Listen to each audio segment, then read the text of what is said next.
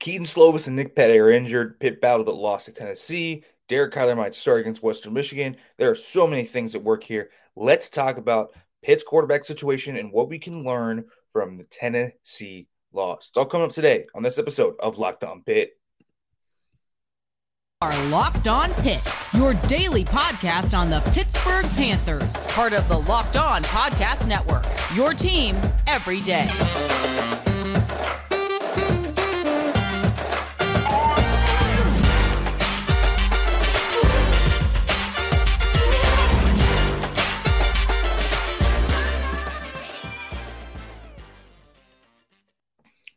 Welcome to the Locked On Pitt podcast, everybody. As always, I'm your host, Nick Fairbaugh. And listen, folks, lots to talk about after the loss to Tennessee. It was a tough one. That was a tough game to watch because you thought after you heard Kedon Slovis went down at the end of the first half on a massive hit that, quite honestly, Pitt probably didn't have much of a chance after that. And then they come out and they fight and they fight and they fight and they fight. And of course, they do fall short and lose 34 27. Frustrating game. It, it really was a truly frustrating game. And so, really, when I look at what you see from this Pitt team, there was no moral victory. First of all, I want to get that out of the way. I don't really believe in moral victories. Um, it's not really a thing. I get what people are trying to do by relaying that type of thing, but there really isn't. Pitt great gave away this game just as much as Tennessee gave away this game in lots of ways, right? Tennessee obviously muffing a punt, um, bad punt protection, missing tackles, but Pitt did it a lot too. The offense was so stagnant that they gave away the game. The offensive line wasn't very good. The quarterbacks, you know, Kedon Slovis was pretty good, I thought. Um, and then there was definitely some things where he gave things away. Like on the fourth down, he probably should have hit Gavin Bartholomew um, for the first down. Nick Patti was inaccurate and appeared to be very nervous. Oh, and what once he starts to get comfortable, he gets a high ankle sprain or something of that sort. The reporting, of course, right now is that that is a high ankle sprain, which is a really tough injury to be quite honest to play with. I don't care uh, what position uh, you are, to be quite honest. If you have a high ankle sprain, man, that is hurting and that is a tough one to try and play through. But he wasn't good pre-injury or post-injury. Obviously, post-injury, very, very, very, very, very tough to play on. Um, but then you you saw the offensive line get things down on defense. That second quarter was really bad in terms of tackling. Um, Hendon Hooker turned two yards into eight yards. Um, we saw lots of screens that should have been maybe one yard turned to seven, eight yards. There wasn't really many big plays that were caused by missed tackles, um, which I did like to see, but this was very Miami esque from last year to me. Um, on that defensive side of the football, um, where you kind of saw Tennessee realize we don't actually have that much success down the field in this game, and we're just going to hit you with screens. Now, they did eventually get some success down the field, but it was really just to Cedric Tillman. Um, Bru McCoy had one catch down the field as well, but Pitt's defense played pretty well in this game. Um, I am I am actually very very encouraged by Pitt's defense. Uh, I thought that they put in a really good game.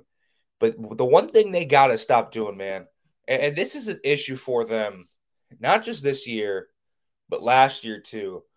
And I put stock in this because it's so many of the same players.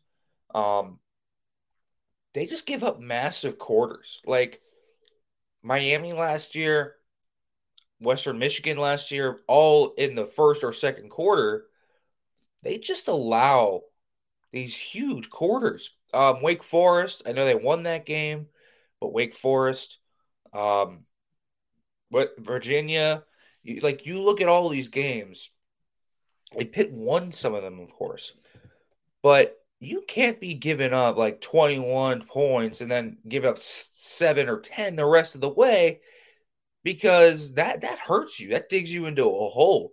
it's better if Pitt is playing ahead. So that's the one thing for the defense. Uh, tackling is, is a big thing as well. But this Pitt defense needs to learn how to somehow get some consistency consistency throughout four quarters. Um, these big quarters are killing this Pitt defense. That's otherwise, quite honestly, quite good. Um, so I, I don't know what to do there. It's a weird phenomenon where it's almost always the second quarter. It feels like where Pitt just gets thrashed. Um, so they got to figure that out. But obviously, the biggest thing coming out of this game is Kedon Slovis getting hurt, and sounds like it's a concussion, which is both concerning and not concerning. Uh, not concerning in the way that it shouldn't be all that long term, right? It's not like he tore his ACL. Concerning in the way that he's had two previous ones. Um, so is he really going to be ready to play? And quite honestly, I'm a huge advocate for when a guy has histories of concussions like that, that you at least hold them out one week, if not two weeks. Um, it's not as much about seeing Pitt win at that point as much as it's making sure Kedon Slovis, the man, is okay. Um, that's the biggest thing for me, to be quite honest with you. I want to see Kedon Slovis be okay. And so I don't know if it's smart to play him this week. Um, the test though, good. Uh, that would be great to see. Um, but we obviously have to see if that comes to fruition. Um, and so when you actually look at what Slovis did though in that game, that you saw a lot of improvements uh, from Kedon Slovis in that game. I thought Kedon Slovis looked a bit more comfortable he certainly made a few more big time throws. Um, the, the the wheel route to Bartholomew is a really good throw, bearing down on the pressure. He's getting crushed, just play after play, and Kedon Slovis is throwing dots. Now, there were two big issues that I continue to see, and I expect to see them all year. Um, I talked about his lack of ability to go from one, two to three in his progressions pre this season. It's been an issue since he it was at USC, and it, it really is. His internal clock just is not very good. Um, he holds onto the ball too long, and if he has to go off his first progression, man, he's in trouble. Um, there's really no other way to put that. He kind of panics a little bit. Um, so I thought that was an issue, and I thought that was his biggest issue. Um, the fourth down sack that was probably on him more than anything. Um, holding the ball too long when he had his hot read, being Gavin Bartholomew right there in the middle of the field. So I I think that Slow has played a lot better though. And truly I do think that if he plays, I think that Pitt I'm not going to say they will outright win because you never know really what happens. Um, but I would definitely feel like they would have a great chance to win. I'll say that. Um, it's certainly, I feel a lot better about the offense coming out of this game. Uh, it moved a lot better. They created explosive plays. They really started to, to to kind of change what they were doing as well post Slovis injury. And I thought that iteration of the offense was obviously tough to watch, but Israel Abanikanda was amazing. Um, but I want to discuss a little bit about this offensive line because I think it's a tough thing to evaluate. But first, folks, let me let you know about BetOnline because BetOnline is your number one source for all your pro and college football betting needs and sports info this season. If you want to bet on Pitt, Western Michigan, it's right there. Take the over on Pitt take Western Michigan to cover whatever you may want to do. You can do that. BetOnline is also your continuing source for all your sporting wagering information, including live sports, esports, it scores. The latest and easiest way to check out all your favorite sports and events, including MLB, MMA, boxing, and golf. Head to the website today or your mobile device to learn more about the trends and the action. BetOnline, where the game starts.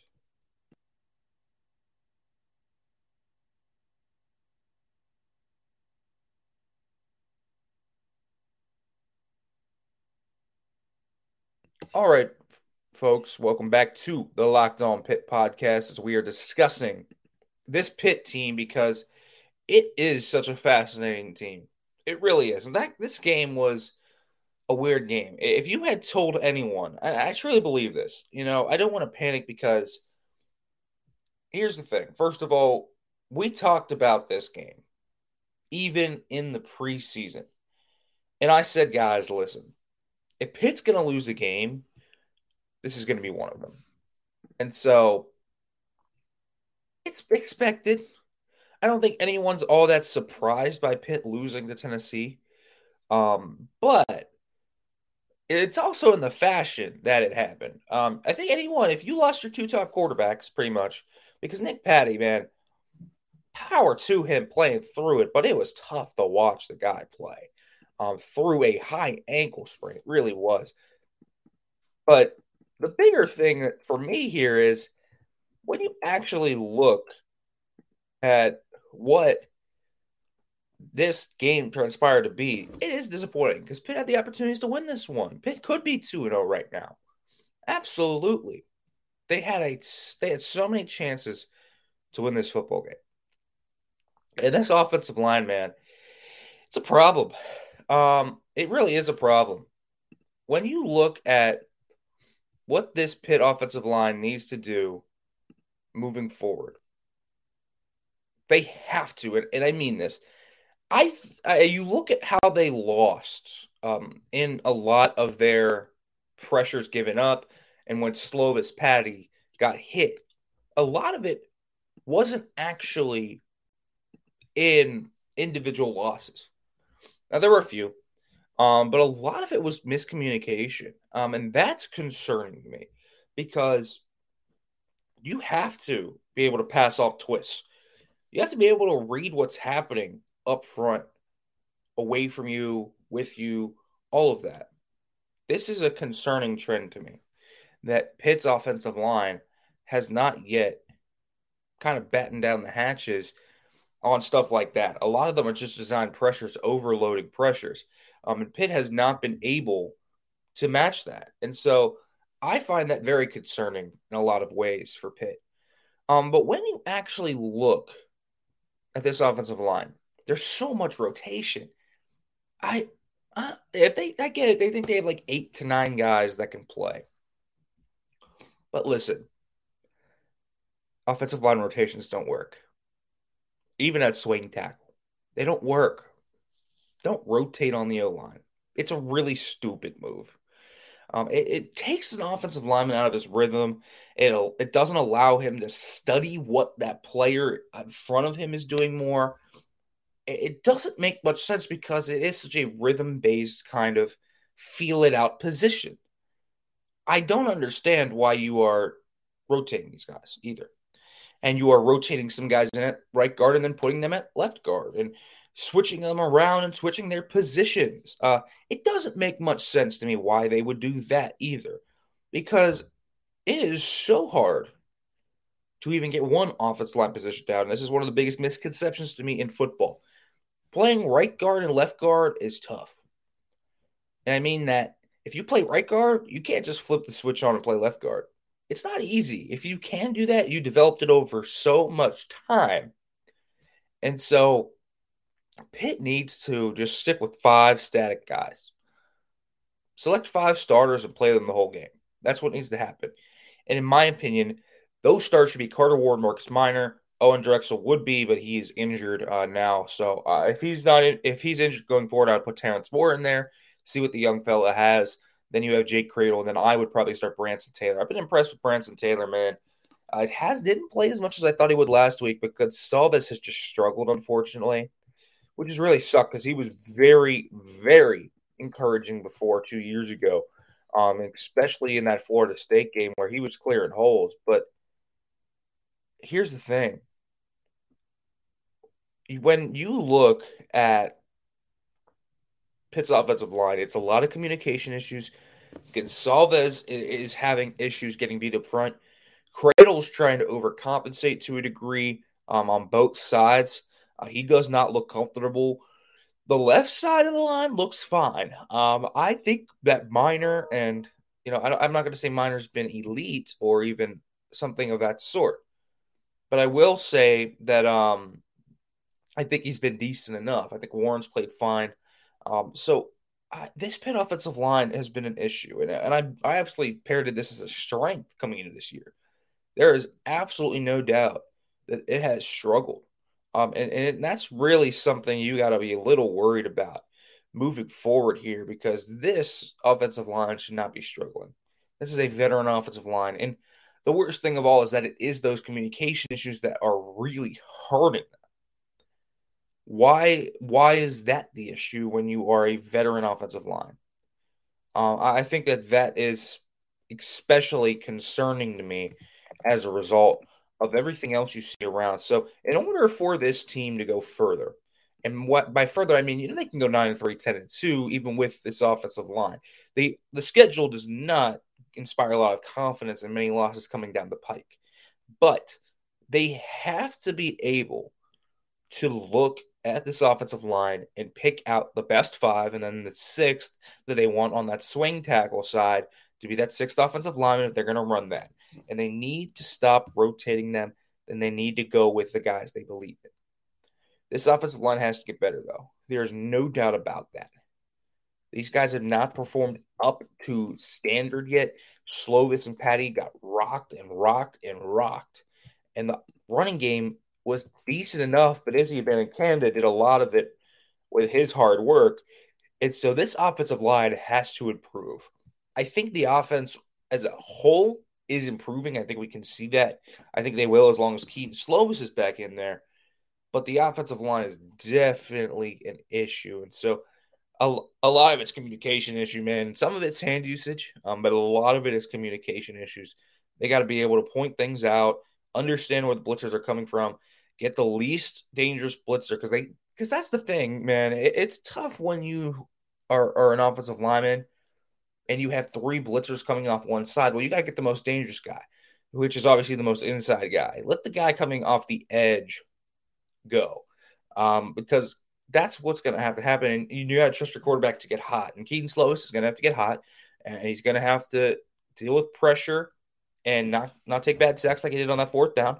Um, but he played well. Kedon Slovis played really well, in my opinion, on Saturday. Um, so I I liked what I saw from Kedon Slovis. I thought he, I saw a lot of growth in his pocket movement. I thought he was poised. I thought he stuck it out. Um, but he definitely has to learn to get the ball out a little bit quicker. And I think that's the one thing that could help the offensive line um, from the quarterback's perspective. Okay, so moving forward, what in the world does Pitt do? Let's discuss this because it's a tough one. And Western Michigan, Rhode Island are the next two games. Luckily, but first, folks, let's go to a quick break.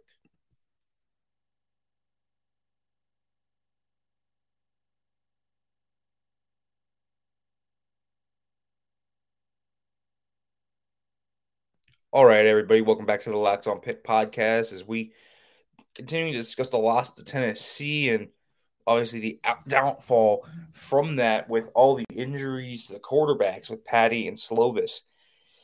It's a tough situation to be in if you're Pitt. Um, really, it, it's a very tough position to be in for Pitt because you know that I don't think either of the quarterbacks are going to be healthy, healthy this week.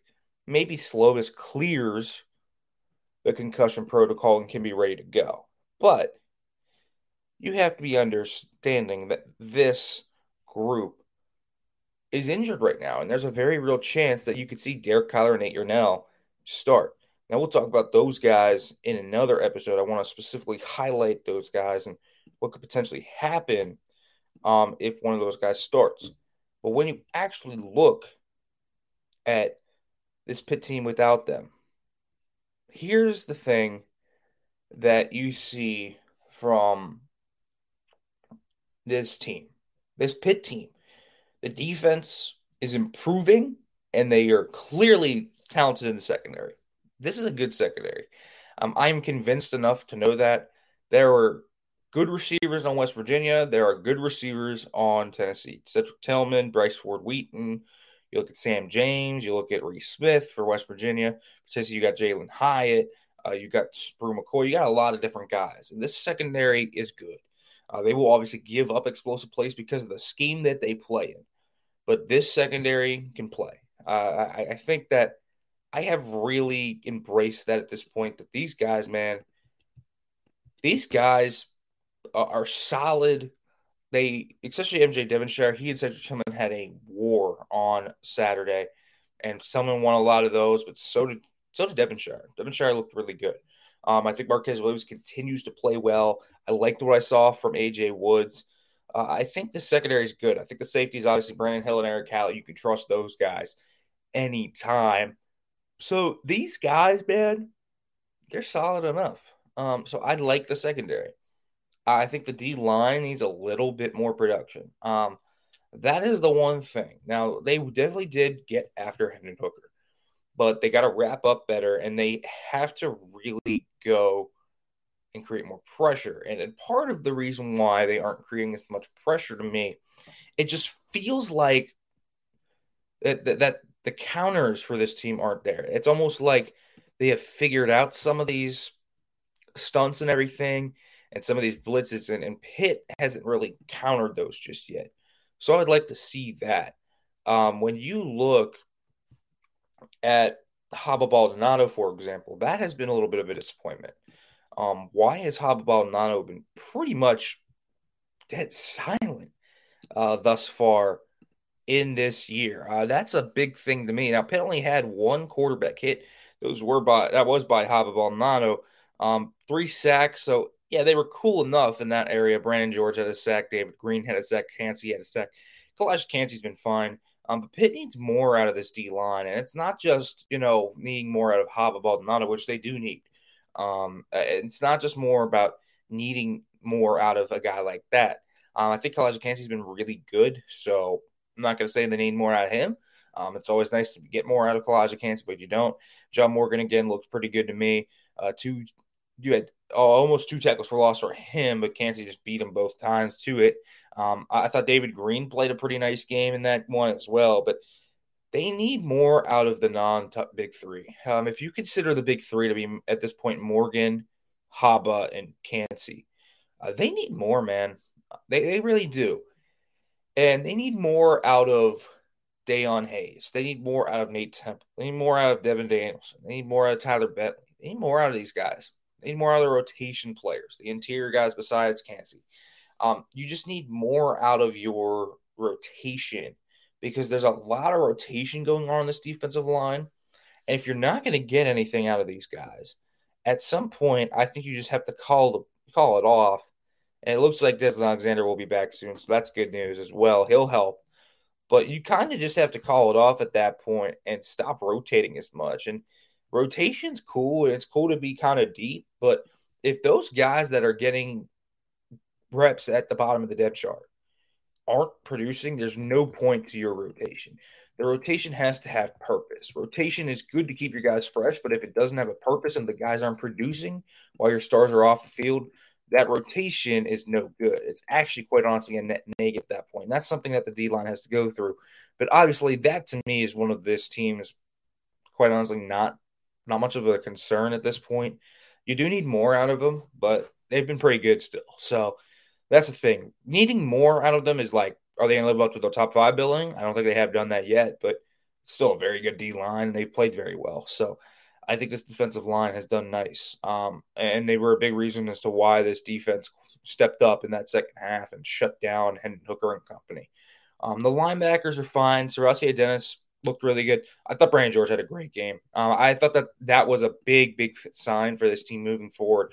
George is healthy, and he was phenomenal um, in this one. So I, I really like Brandon George in this game. Bangally Kamara and Shane Simon still had their ups and downs. Um, I, I, think that we'll, we'll talk about this. The linebackers are an issue, and it's specifically because of the type of scheme Pitt plays and what they have to be kind of into into conflict with. So yeah, um, I think that they are fine right now, but there is an issue with this linebackers, and some of them really aren't on them as much as they are on the scheme. Um, so listen, this Pitt team, it's fine. The wide receivers need to step up on this team as well. Um, they like to get Rodney Hammond back and all of that, but this Pitt team right now, there's a lot to work with. And I think that you clearly see on their schedule, man, they should be five and one heading into their bye week. Quite honestly, it is not crazy to me to look at the schedule, look down. They could lose to a team like North Carolina.